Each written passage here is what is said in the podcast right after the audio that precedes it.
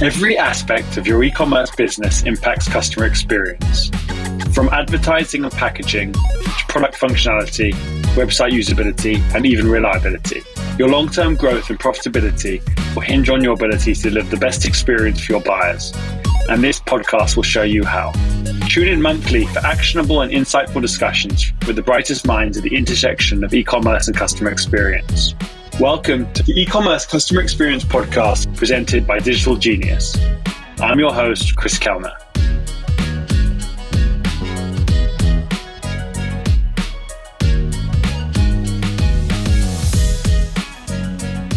Hello, everyone. Welcome to another episode of the e-commerce customer experience podcast.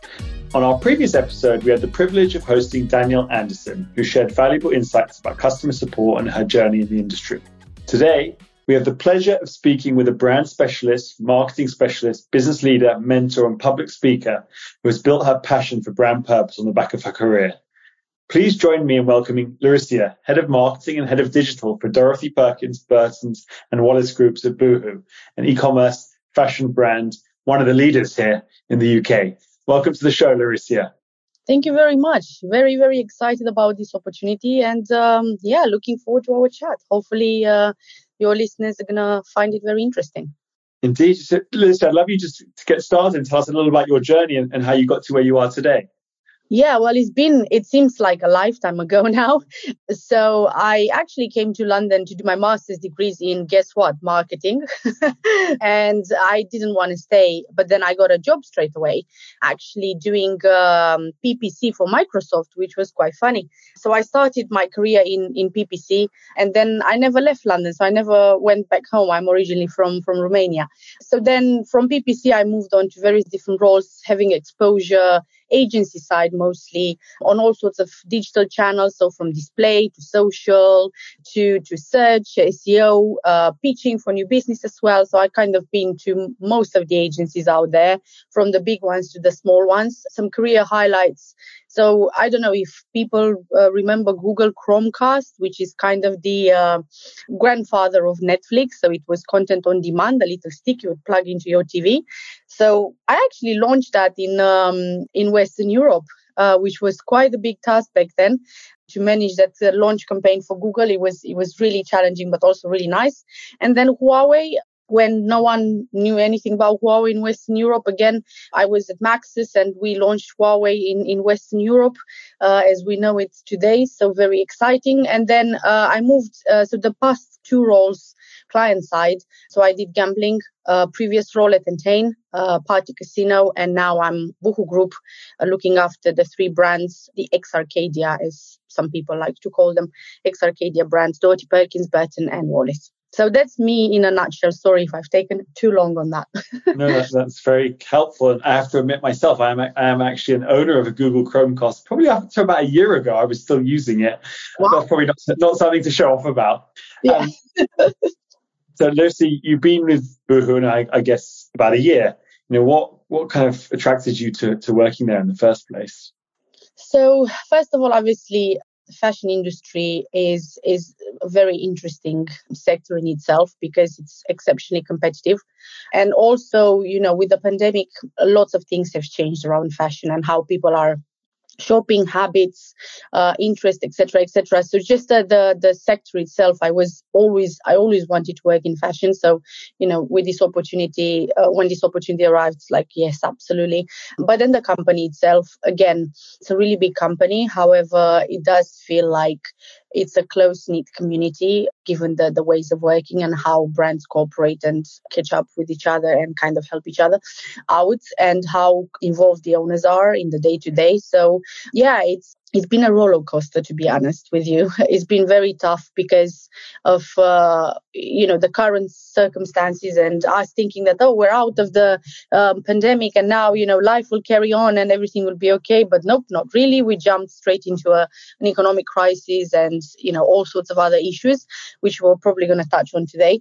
So it's been very very challenging but it's been a very interesting experience for me because with these three brands there was a lot of it was literally like a blank page And I was lucky enough to be given the chance from senior management to kind of take lead on strategy, create brand new strategies for each one of them, and kind of lead with that strategy. So product and uh, e-commerce can adhere to that strategy.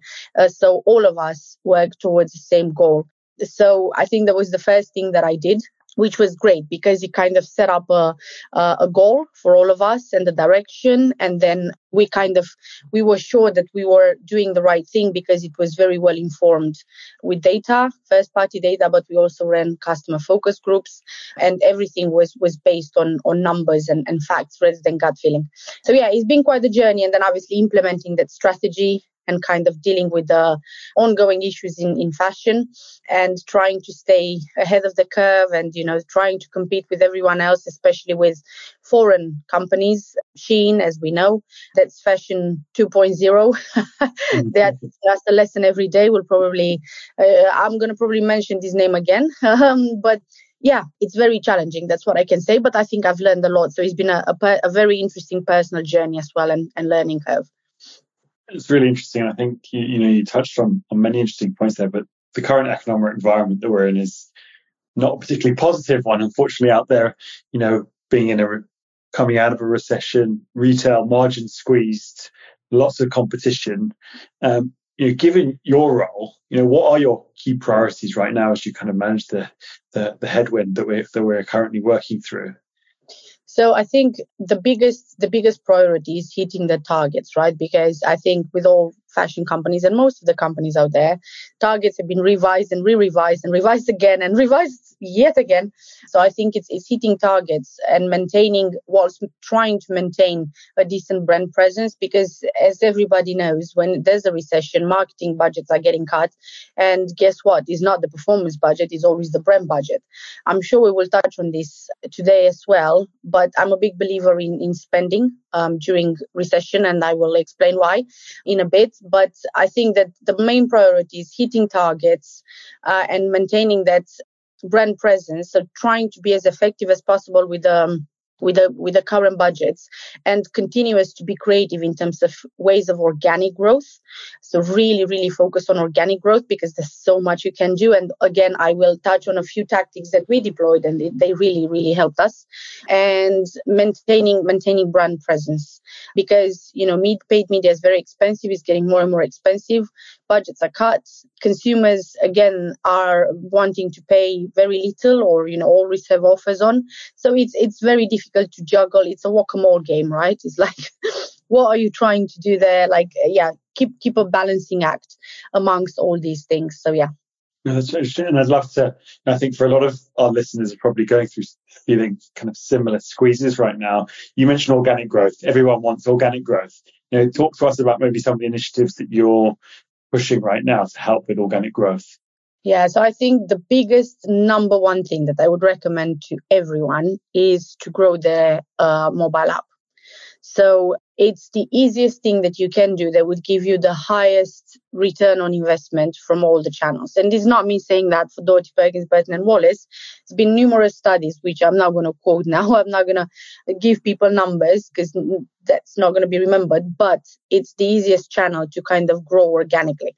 Obviously, you can do paid advertising. We decided not to, so we went only for organic growth for our mobile app just a couple of numbers from my side. So we have grown 15% year on year, which is really big for mobile app. We were very low on kind of uh, usage of mobile app across all three brands. And now we're getting stronger and stronger. The users who are in app are spending seven times more than the users who don't have the app. So that says it all. And it's not even mentioning the brand engagement, you know, the time spent with the app and, you know, people uh, engaging with the brand. That's, uh, that's, a, there's different metrics that again are really encouraging.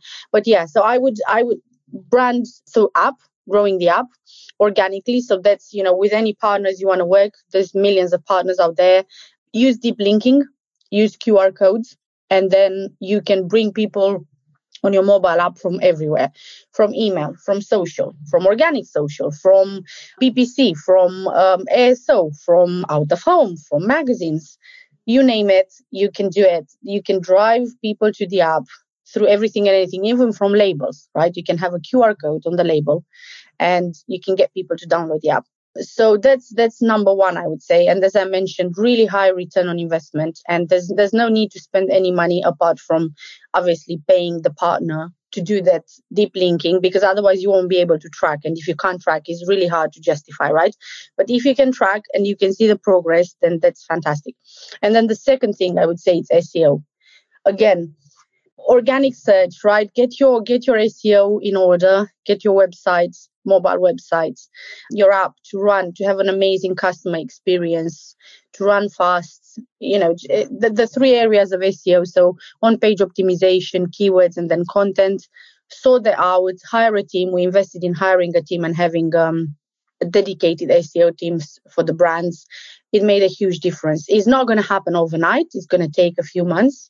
But once you start it, it's like titanic. Once you start turning my gosh you're gonna you're gonna see the impact. So yeah i would say this if you do something anything do app and seo interesting and i'm interested to learn you know i guess through the different brands the boohoo group i guess you have a lot of different types of customers. You know have you seen similar uptake on kind of the strategy of getting people on board on the app across all the brands that you work with?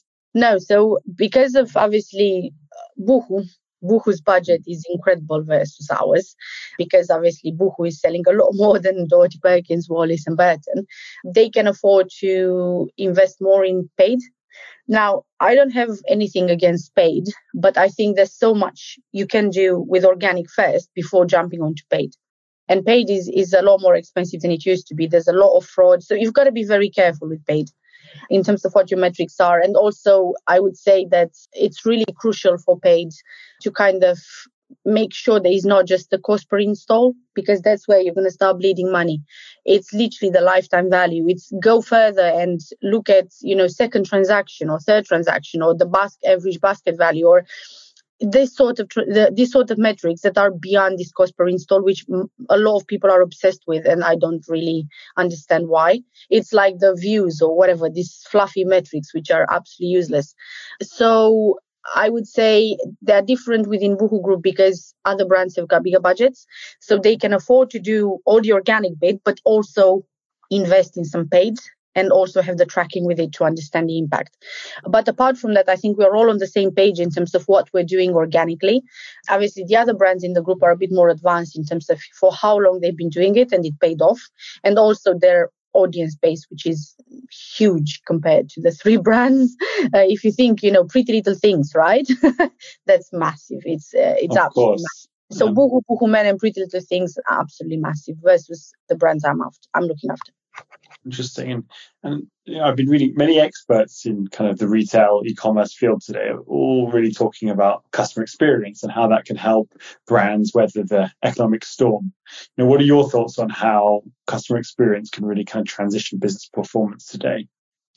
Yeah, absolutely. So I think I'm amazed, and here I'm putting my customer hat on. I'm amazed how many brands I have got horrendous mobile websites. And to be honest, I do not remember when it was the last time when I ordered anything from a laptop or from any other device than than that is not a mobile phone. So and we we're all like that. We live we live on the phones. Our life is on the phones. Everything is around our phones, right? So and I still don't understand how is it possible that so many brands do not have a properly optimized and an amazing uh, customer experience mobile page or app even you know crashes not responding that sort of thing. So it's kind of start with the basics right? Don't even get wow super super sophisticated. Start with the basics and kind of get your you know your site speed your the easiness of checkout deep linking. So you know if you if you've taken someone from email right uh, make sure that they land on the same page. They don't they're not taken to the home page right when they land on mobile app. Like this is absolute hygiene factors right? But i would say from from the brands and i buy a lot of things from all sorts of brands i think that over 70% of the brands i'm interacting with on mobile do not have a perfect customer experience at a basic level which is pretty insane and very concerning. And that's where, you know, people are losing, businesses are losing a lot of money because consumers do not have time to play around. You know, if something's not working, I'm just going to move on somewhere else because there's so, so much. Check out the experience as well. Just make it nice and easy. You know, people don't have time these days. It's, it's so easy to get the basics right and it, it makes such a huge difference. And then you can start getting sophisticated with you know suggestions and things like that. I was so pleasantly surprised i'm buying a lot of house stuff because just move house. And um, i was on wayfair and funnily enough i was buying a toilet exciting. But then they told me that that, that toilet didn't have um, one of the accessories. I would have didn't i wouldn't have had any idea and imagine if i would have received it and wanted to put it on and it was missing a bit i would have gotten very angry and very unhappy but then they suggested it at checkout that you should buy that and that. And then I was like, you know what? I just don't have time to kind of go on Google and search for a price. I'm just going to add it all in the basket and have done with it. How awesome is that, right?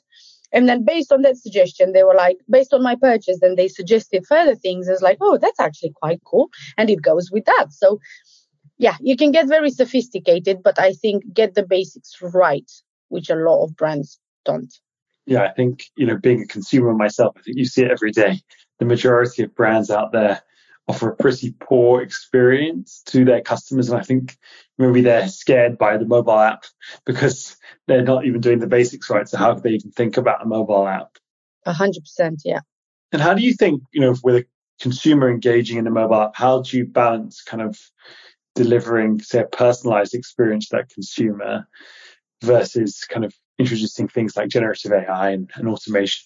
So I think you can definitely combine the two. You can actually like tap into the power of AI to kind of deliver the most amazing personalized experiences.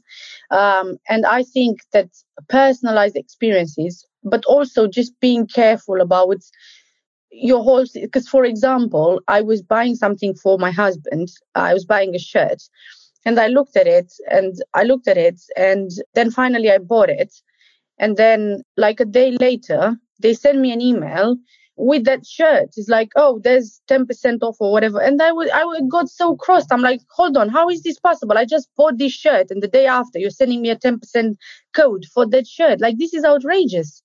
And I literally, I didn't even open it and I returned it. I'm like, I'm too angry with this brand to, to even like, I can look for a shirt somewhere else.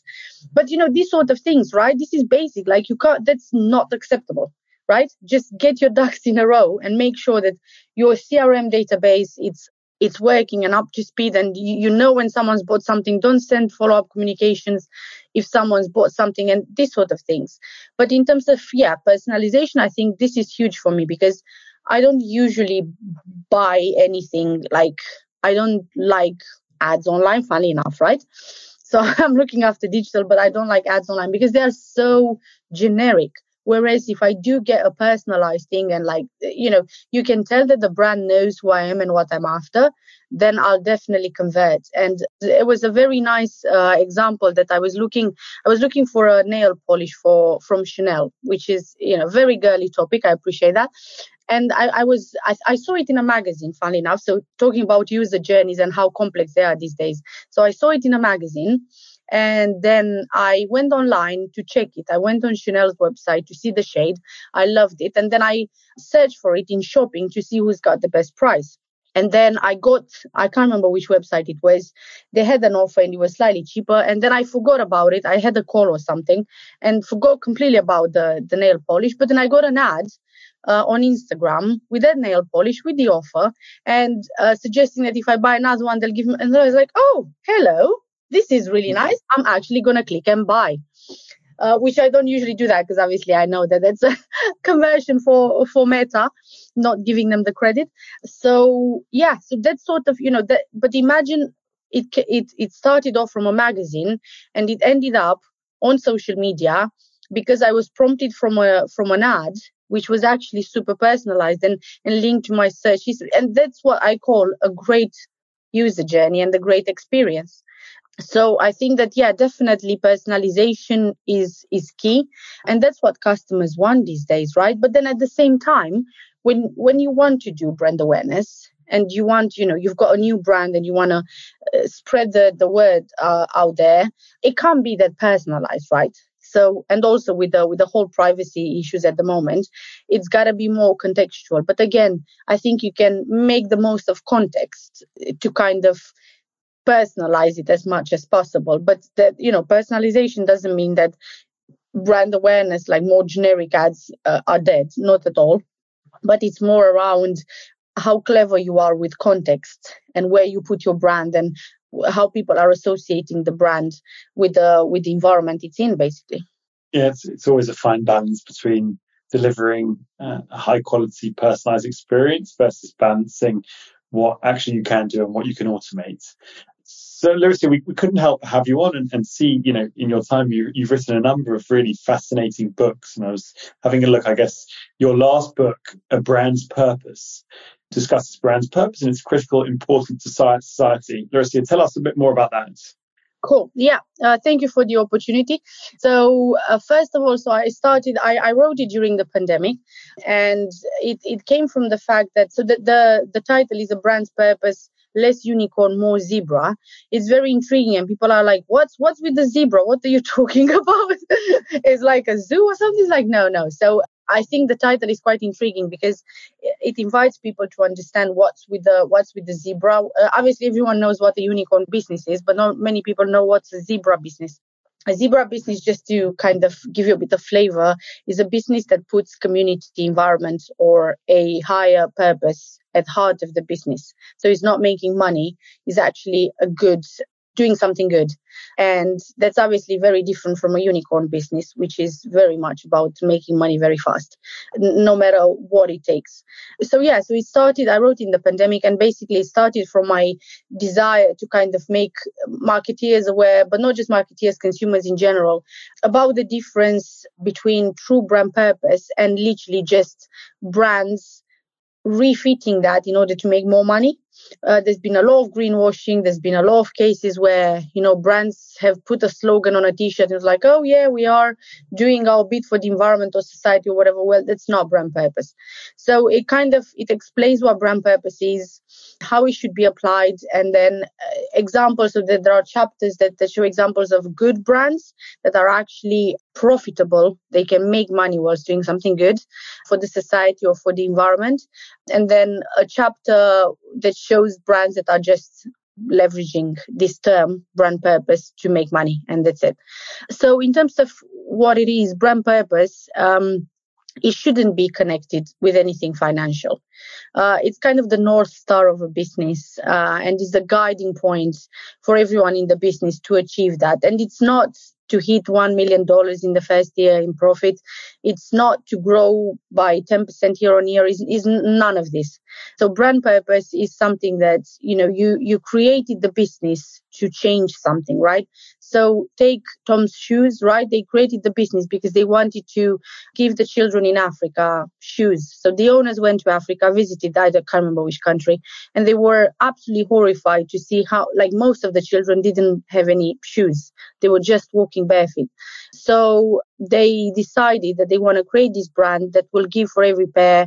We all know the story, and that's why they were created. And now, you know, they make a lot of money. Patagonia was the same. So, like, there's many, many, many examples, and these brands were are purposeful brands, and they were created for a good cause, but they are also they are being very profitable and they're making lots of money. So that's that in a in a kind of a nutshell yeah, it's very interesting and it kind of helps marketeers who have are working on brands that do not have a brand purpose to kind of retrofit the brand purpose. Uh, I also ran some interviews uh, with um, a few people from the industry to get their views uh, on a few questions. So yeah, it's a it's a very rich book. Uh, it's very interesting, and also with every sale, a tree is planted. So I'm not making any profit from that. It's all going towards planting trees with Forests Without Frontiers. So itself, the book itself is for a good purpose, if you like. You can find it on Amazon in um, e-copy and then on Blurb uh, hard copy. There you go. oh, that's so cool. I love that story.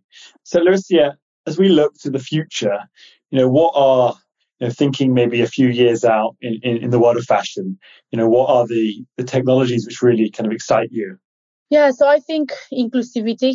So um, people of all types and forms and shapes and backgrounds and colors and everything, they would be able to kind of enjoy fashion as much as everyone else does.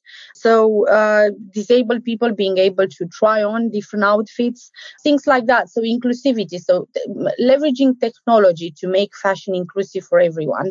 I think that's something that's, you know, that's, that's really, really important. And to kind of get nice outfits to, to be able to fit every body shape, right? Not just tall, skinny, blonde girls.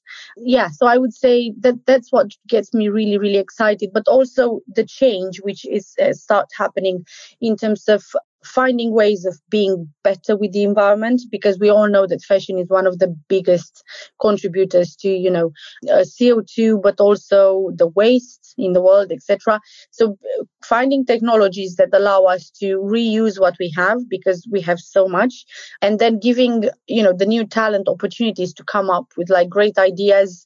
Also i think uh, this idea of uh, having um, dresses and outfits in the metaverse and not buying physically anymore. I think again it's a great way of like still pushing consumerism if you like but without the physical product which is which is really really interesting. I actually own a, a dress uh, in the metaverse which is quite funny but it's exciting right? So uh, you can use it you can put it on um, you can use it on like um, instagram as well to kind of change your outfit depending on where you've been. So you don't actually have to have five dresses when you go on holiday you can just uh, have five virtual dresses and change them and then post on Instagram, which is you know better for your pocket but also for the environment.